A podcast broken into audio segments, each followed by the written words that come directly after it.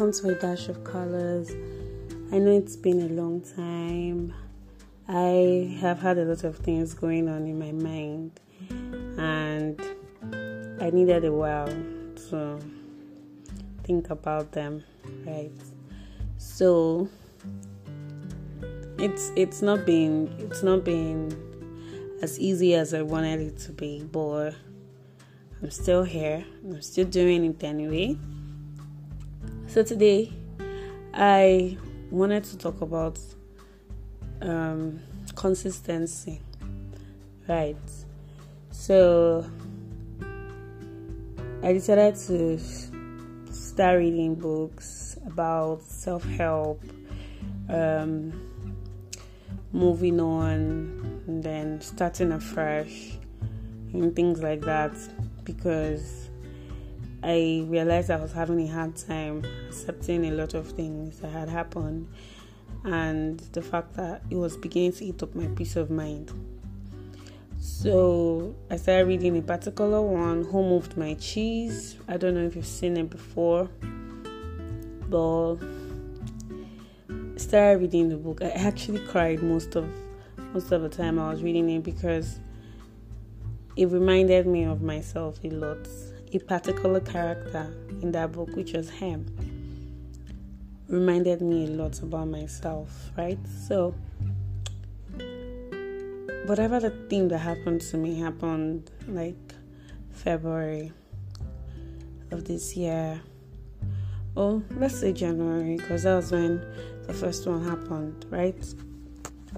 So, it, it felt like I was just sulking and then I was just here crying about it, frustrated about it, really did not do anything to help myself.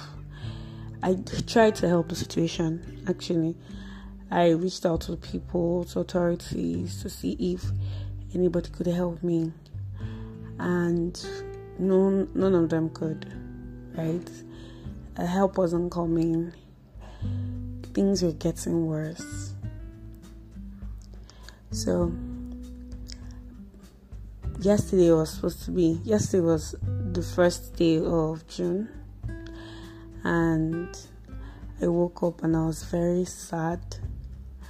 I was very upset because it felt like I have used six whole months in a year to cry, to complain, to feel miserable, to feel completely worn out, right? And it seems like that's all I've done for this past six months.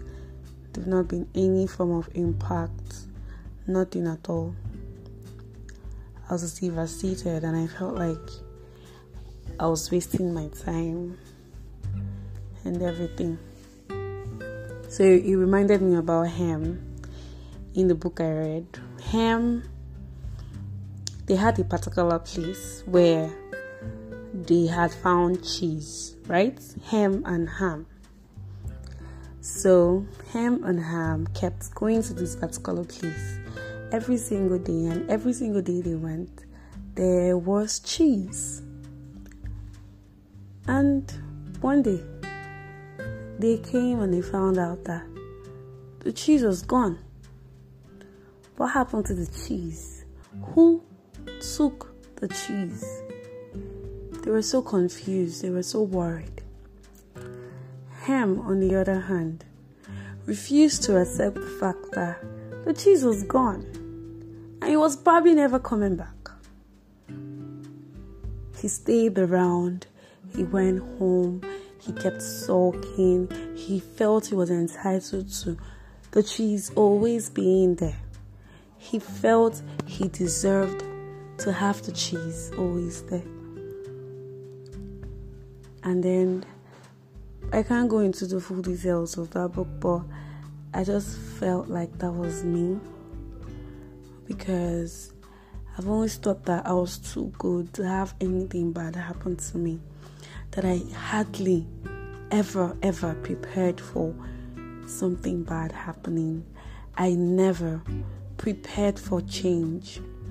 And now change is staring at my face, and I am finding it so hard to move away, to move on, to find something to do, to get out of the mess that I have put myself in. Because somehow I have grown to be entitled to all those things I had, and now they were taken away, I couldn't bring myself to accept the fact that it was gone. Maybe you're like me. But try and be like Ham. Ham, on the other hand, at first was like Ham. He really did not see why anyone would take something that belonged to them. He kept coming back with Ham. He kept coming back with him, rather, every single day.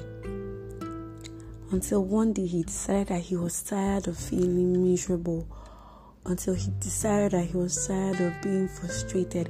He decided to look for a new cheese.